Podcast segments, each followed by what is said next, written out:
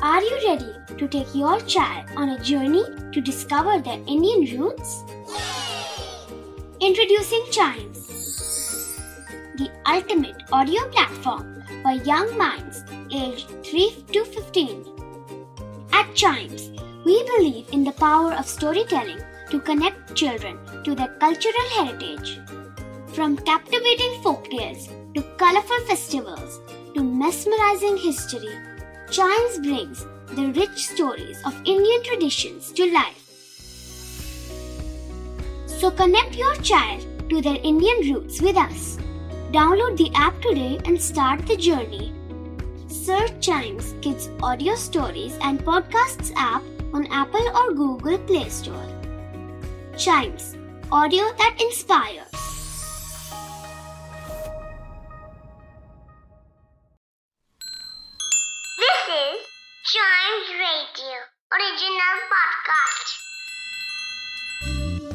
विक्रम बेताल को पेड़ से उतारकर जब भी साधु के पास ले जाने को निकलते तो बेताल एक नई कहानी सुनाना शुरू करता। आइए सुनते हैं उनकी एक कहानी।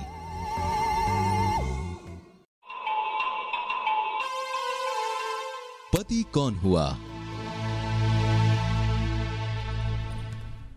बहुत समय पहले यमुना नदी के तट पर एक धर्मस्थल नाम का नगर बसा हुआ था। उस नगर में केशव नाम का एक आदमी रहता था, जो सरलता से अपना जीवन बिता रहा था। केशव की एक बेटी थी, जिसका नाम मधुमती था।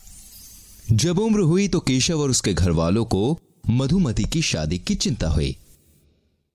एक बार केशव को अपने किसी रिश्तेदार की शादी में जाना था। मधुमती के भाई को भी पढ़ाई के लिए बाहर जाना पड़ा। उसी रोज धर्मस्थल में एक नया युवक आया और संयोग से उस युवक का रुकना केशव के घर हुआ। युवक के व्यवहार से मधुमती की माँ ने खुश होकर अपनी बेटी की शादी उससे पक्का करने की ठान ली। समस्या तब आई जब केशव और मधुमती का भाई दोनों मधुमती की शादी के लिए एक लड़का अपने साथ लेकर लौटे। इससे पहले कि यह फैसला हो पाता कि मधुमती की शादी किससे हो, मधुमती को एक सांप ने डस लिया। जिससे उसकी मृत्यु हो गई। इस घटना के बाद शादी करने को इच्छुक पहला लड़का मधुमती के कपड़े और उसका अन्य सामान लेकर घर चला गया। वो रोज मधुमती की निशानी ऐसे संभाल के रखता जैसे मधुमती अभी ज़िंदा हो। जिस जगह मधुमती ने प्राण छोड़े थे, शादी के लिए तैयार दूसरे लड़के ने उसी जगह घर बना लिया और ऐसे रहने लगा जैसे मधुमती के साथ ही जीवन बिता रहा हो अपना। और तीसरा लड़का साधु बन के नगर और गाँव में घूमने लगा। घूमते घूमते एक बार साधु एक नगर में पहुँचा, जहाँ एक व्यक्ति ने उसे रात के खाने पर निमंत्रित किया। साधु रात में खाना खाने सज्जन के घर पहुँचा। दुर्भाग्य से खाने पर निमंत्रण देने वाले व्यक्ति के बालक को सांप ने डस लिया। जिससे बालक की मृत्यु हो गई। किंतु वो सज्जन एक संजीवनी विद्या जानते थे, जिसका इस्तेमाल करके उन्होंने अपने बालक में फिर से प्राण फूक दिए। साधु ये देखकर काफ़ी खुश हुआ।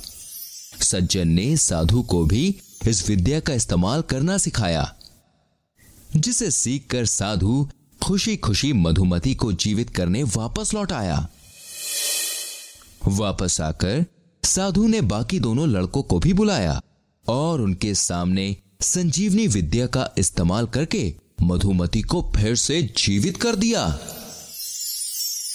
मधुमती के ज़िंदा होते ही फिर यह प्रश्न उठा कि मधुमती के विवाह के लिए तीनों में से सबसे योग्य युवक कौन है? कहानी यहीं खत्म करके बेताल ने पूछा, आपको क्या लगता है विक्रम कि मधुमती की शादी किससे होनी चाहिए। विक्रम ने उत्तर दिया, जिस लड़के ने मधुमती के कपड़े और अन्य सामान ले जाकर उसकी सेवा करी, वो हुआ उसका बेटा। जिस लड़के ने उसमें जान डाली, वो हुआ उसका पिता। और जिस लड़के ने उसकी मृत्यु के स्थान पर घर बना के अपना जीवन बिताया, सही मायने में वही हुआ उसका जीवन साथी। सही जवाब सुन के बेताल फिर से विक्रम के पास से उड़ के अपने पेड़ पर पहुँच गया।